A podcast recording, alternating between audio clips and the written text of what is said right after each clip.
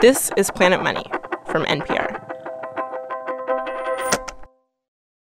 When Deb Dial went to China on business about five years ago, she noticed something she hadn't seen before. You saw so many scooters with boxes zipping in and out of traffic, zipping in and out of apartments or into offices and it was just so, so so pervasive i just had to i just couldn't ignore it She was like, where are all these scooters coming from? What's in all these boxes? Is this like a delivery thing?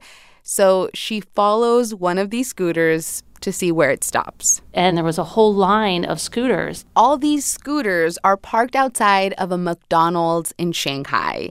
And Deb is like, is this a thing in China? So she keeps following more scooters and she keeps seeing these scooter lines outside of US fast food chains in China. mcdonald's burger king yum kfc each one of those restaurants would have maybe 40 or 50 scooters lined up Of McDonald's and Burger King?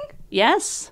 Yes, it was very common. Actually, there was a, the, the restaurant could be empty, but the scooters could be going ten a minute. I mean, they just were going out of the restaurant much faster than than people coming into the restaurant. Deb, by the way, is a food scientist at a frozen potato company in the US called Lamb Weston.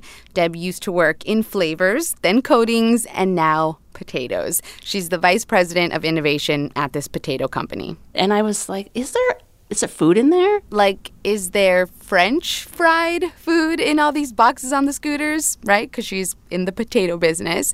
So she peers into these fast food chains to watch what kind of food is going out the door. And they were just frying fries and dumping them out and putting them in bags, and and they would out the door they would go. onto the scooters and into the delivery boxes. and they were just loading it all up in there and including the fries and then they were sealing it and zipping it shut and so this immediately got me nervous because i know how french fries are and i know a lot about how long they last Anyone who has ever ordered fries knows how fries are. They're good right out of the oil when they're all hot and soft on the inside and crispy on the outside. But within minutes, they stop resembling the thing that makes them a french fry. They get cold and limp and they suck. And Deb, food scientist, says a regular fry really only stays good for five to seven minutes. so our, my fear was if people received cold or soggy or limp fries after they order them through a delivery service they wouldn't order french fries again Meaning people would be like, eh, give me two hamburgers, skip the fries. That's right. That's something that I don't want to happen. Lamb Weston doesn't want to happen. Deb starts envisioning a China without french fries. And she thinks, what if this trend spreads to America? What if Americans start wanting fast food delivered to them? The fries are gonna be terrible. Hello and welcome to Planet Money. I'm Sarah Gonzalez. Fast food delivery is threatening the french fry. It's changing how and where and when we eat. And as delivery changes, the food will have to change too. Today on the show, Deb Dial sets out to build the french fry of the future. Fries aren't just a side order, they're state of the art 21st century technology.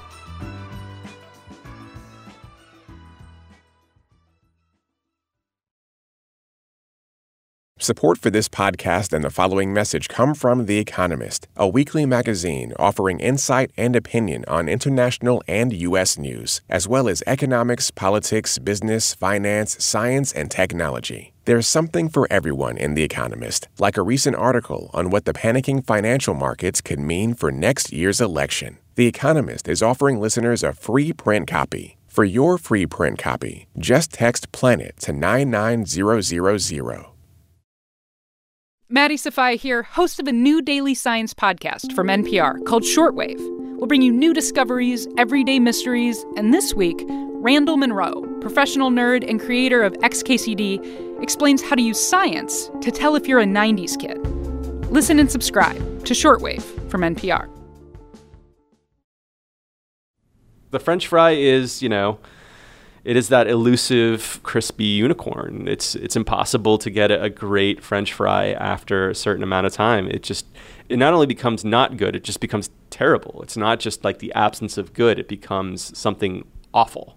Are you wearing a shirt with hamburgers all over it? This is my lucky shirt. I have to I have to wear this. This is Adam Chandler, a fast food expert with very strong opinions about french fries. I'm the author of Drive Through Dreams. And how do you eat your french fries? What do you dip them in?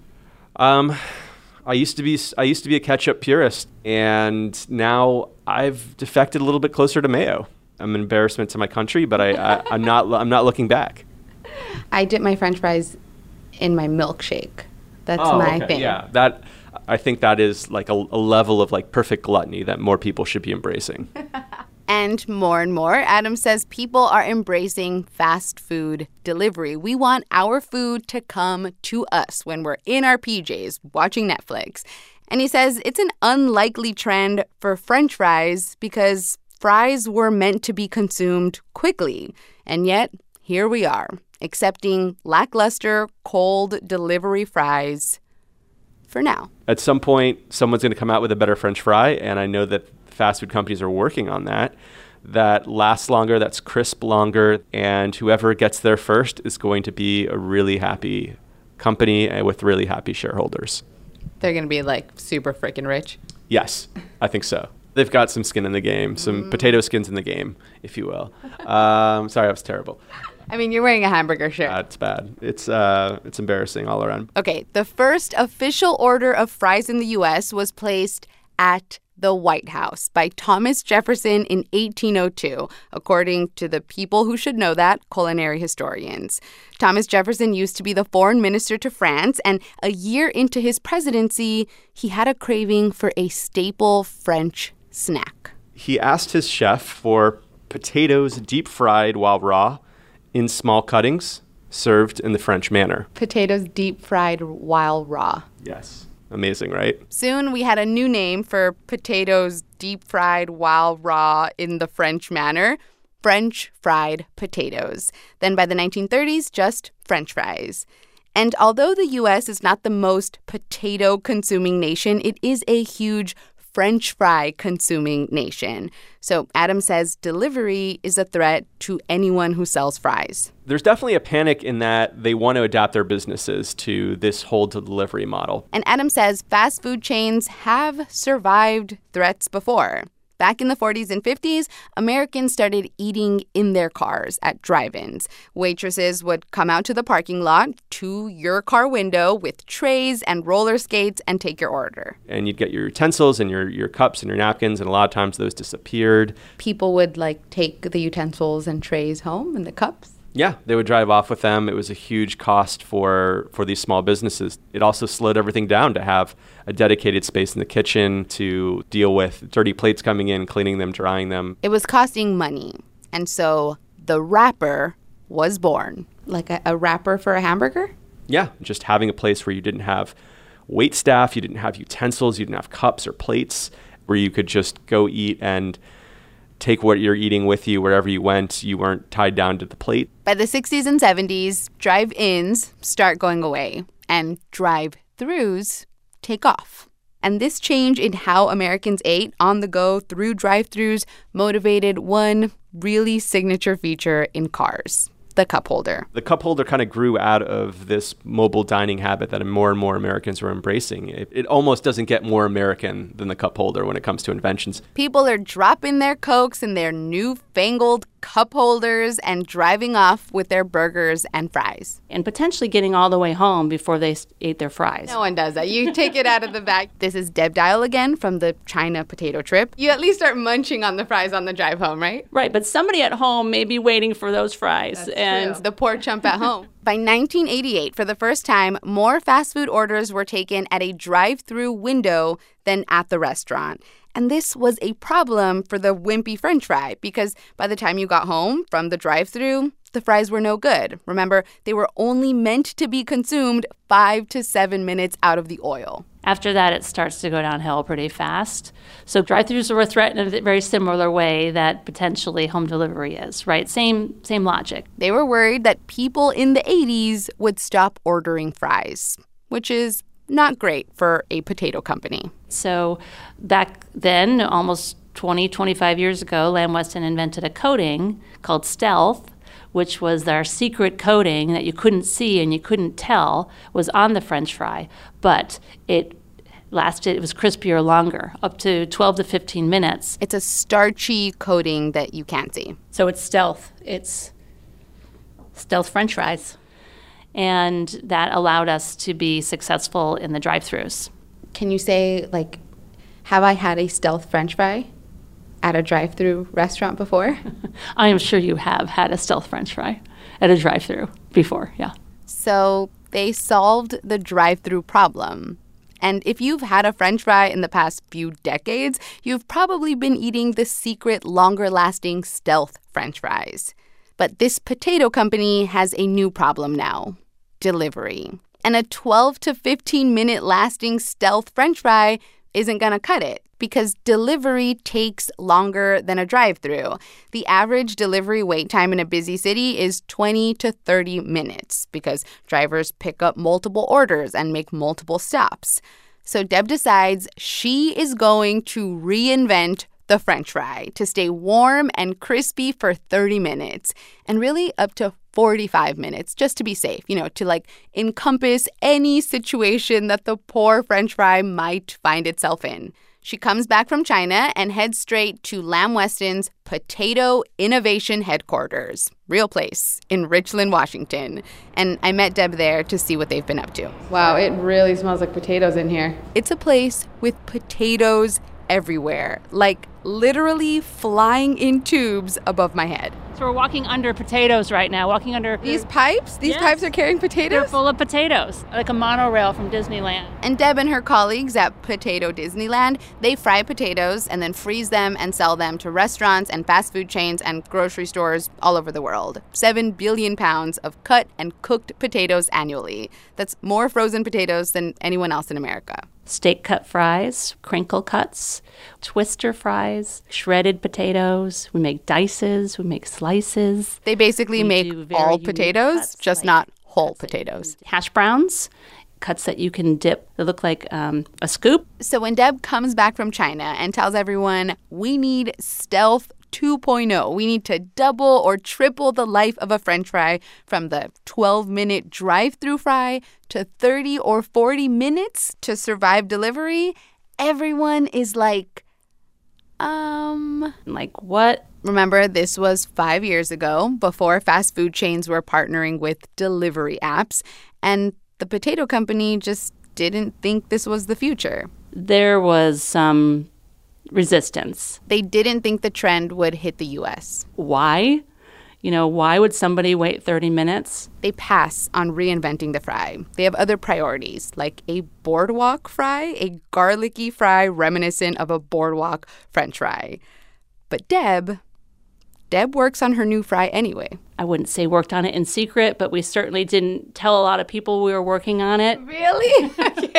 Well, that's the beauty about being in charge, you know? I, I could just get a project started and got my food scientists together. they are fighting the voodoo magic that makes a french fry soggy. Yeah, and the voodoo magic is called water. So, what happens? Oh, water water's the enemy? Water is the enemy for sure. The water is in the middle of the fry. That's what makes it soft. But the water likes to naturally migrate out. And that water is what makes the outside of the fry soggy. So, as a food scientist, our job is to figure out how do we keep the water where it's supposed to stay. That's what you're trying to figure out? Yeah. That's it's as simple as that. Like, where's the water? What's causing it to move? How can we slow it down? And if we can slow it down long enough, or even prevent it from moving there, we, it'll be crispy forever. But this wouldn't be easy. When they did create the stealth french fry in the 90s, they tried everything they could, and the longest they could get a french fry to last was 15 minutes. So it's not like we haven't tried it before. Um, they did try it before. So it would take some different approach that we hadn't stumbled on before. They're using some starches again and creating a new wash that all the raw fries take like a shower in.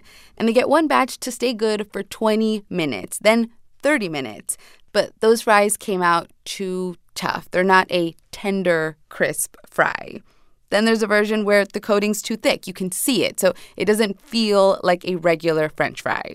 It took two years of tinkering with the formula to get it a 30 to 45 minute lasting good french fry. Did you do anything to celebrate?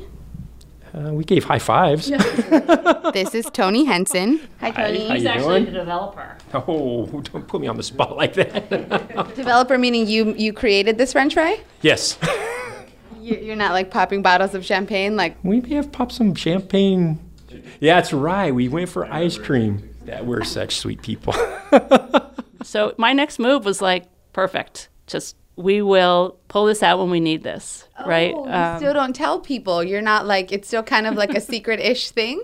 yeah, still a secretish thing. So it's it's it's in our back pocket. Deb was waiting for Americans to start ordering delivery fast food. Like they've always ordered takeout, but not fast food, not french fries.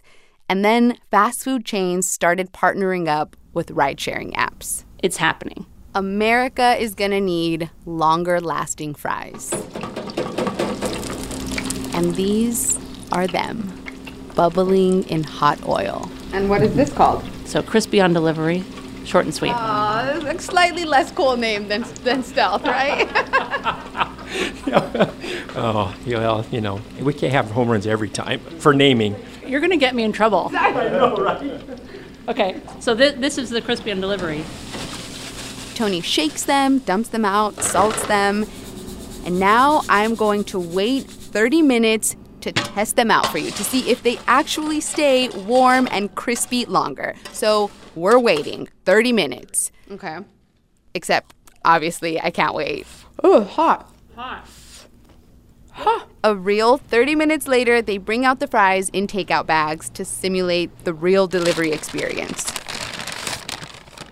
Okay, so this is a spit cup. A Spit cup to spit out the French fries? Right. Not not gonna happen. Okay. I mean, I don't think so. No, no, you shouldn't. But if you absolutely have to, because you're full of French fries, which does happen, you can spit them out, and it's, it's acceptable behavior. Oh, okay. Yeah. They want me to try two kinds of fries the old kind of fry and the new kind of fry. Both have been sitting in a bag for 30 minutes. So, first, I try the old kind of fry. Oh, it's all floppy. See, this makes me upset. Uh, the floppiness? Yeah, try it. No crisp. Mm-mm. It doesn't have much taste at all. It just loses its its charm. It does. It just loses the thing that makes it a French fry. Next, I try the new fry, the one with the new and improved coating. That was a good crispy French fry. Listen to that crunch. So I'm actually surprised by. I thought it was gonna be like too crispy, but it just tastes like a regular French fry. It kind of sounds like it's too crunchy, but it honestly just takes like a regular french fry right out of the oil, still soft on the inside. You spit it out? Oh my goodness! You don't understand. I do this every day. But I do eat some. I ate some before you I came in to talk to you. I believe you. So They're starting to pitch these fries to fast food chains now. So they're not in stores yet, but Deb says they could be in a couple months. You won't know it's a crispy on delivery fry, just like you don't know when you're eating a stealth fry. You'll just know you had a better french fry delivery experience. And Deb's hoping that keeps people ordering french fries. Wanting our food to come to us is not a trend that Deb thinks will reverse anytime soon. So they're already looking to what's next. Picture this like a self driving French fry cooking car. wait, like a car with a hot oil deep fryer in the trunk of the car? It, it could be an air fryer, so you can do something maybe a little safer than a hot oil deep fry. But yeah, we're, we're working on it. Deb says robots are already making pizzas and omelets and salads, and making that robot mobile doesn't feel like such a stretch. Support for this podcast and the following message come from the Walton Family Foundation, where opportunity takes root. More information is available at waltonfamilyfoundation.org. Do you know how early you need to be to register to vote? How about the number to call if something's going wrong at your polling station? Or what about the best time of day to cast a ballot? NPR's Life Kit wants to get you ready for Election Day. New episodes every Tuesday and Thursday. Listen and subscribe to Life Kit All Guides.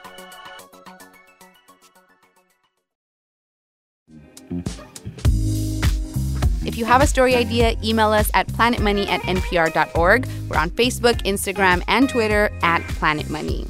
And we're looking for our next intern at Planet Money. The job pays. We have a lot of fun here, so you should apply. The deadline is November 4th. By the way, Deb and I went back and tested the new longer lasting french fries an hour later. Okay, here we go.